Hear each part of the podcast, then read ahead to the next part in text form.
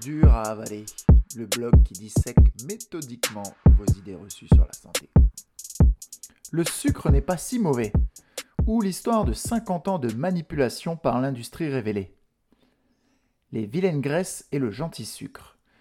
Cette histoire, on l'avait tous sur le bout des lèvres. Le scénario, quant à lui, n'était pas parfaitement connu.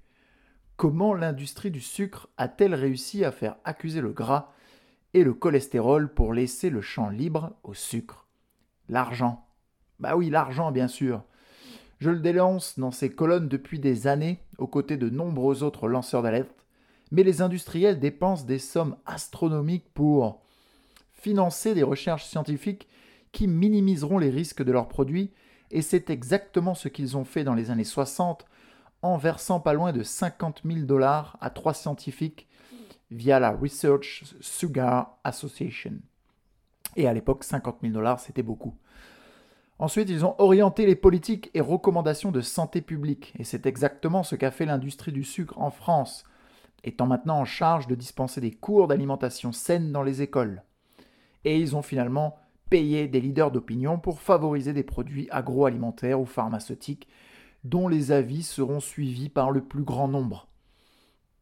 C'est donc en 1967 que la bataille contre le gras a officiellement ou scientifiquement commencé, entre guillemets, avec la publication de deux études qui conseillent de se focaliser sur le cholestérol et les matières grasses plutôt que le sucre. Cette publication aura eu des répercussions majeures sur les politiques de santé publique du monde. L'industrie du sucre aura notamment réussi à influencer les programmes nationaux de lutte contre les caries dentaires en limitant les effets négatifs du sucre. En 1976, l'autorité officielle de sécurité des aliments, la Food and Drug Administration aux États-Unis, s'est faite avoir par ses publications dans, l'évaluation positive sur l'innocuité de la consommation de sucre. Bien plus grave, ce sont aujourd'hui des décennies d'attaques contre les graisses, principalement alimentées par l'industrie du sucre, qui ont conduit à la diabolisation excessive de ces dernières, laissant une place de choix pour les produits riches en sucre et pauvres en graisse, avec des indices glycémiques élevés, et qui ont aujourd'hui une part de responsabilité importante dans cette hécatombe sanitaire.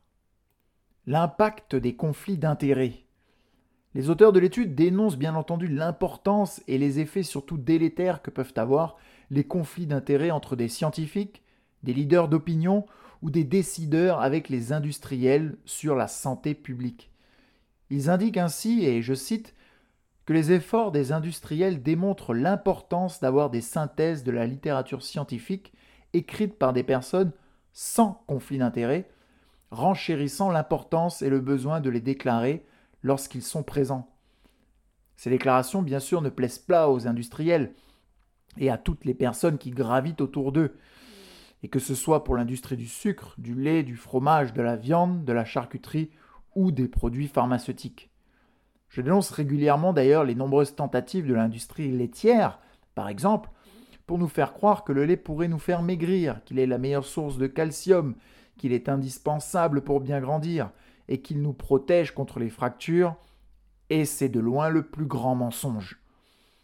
Il existe de nombreux leaders d'opinion qui bénéficient d'une couverture médiatique importante, qui partagent justement avec grand plaisir les dernières bonnes nouvelles de la science.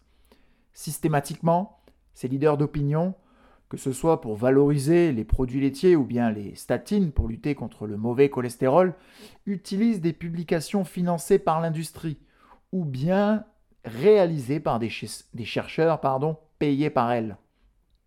Ai-je besoin de vous rappeler que le professeur Serge Herzberg, responsable de notre programme national nutrition santé, le PNNS, proclamant les recommandations pour être en bonne santé, justifie de liens avec l'industrie de la charcuterie et du lait. Le rôle majeur des financeurs. Il est donc important de rappeler à la lumière de cette publication le rôle majeur des sponsors dans la réalisation d'une étude scientifique. Les sponsors, bien souvent des industriels, hein, qui vont vérifier la qualité de leurs produits ou leur innocuité veulent des résultats positifs, c'est indéniable et c'est même prouvé. Récemment, Marion Nestlé publiait une étude sur ce point et montrait qu'entre mars et octobre 2015, 76 études ont été financées par l'industrie.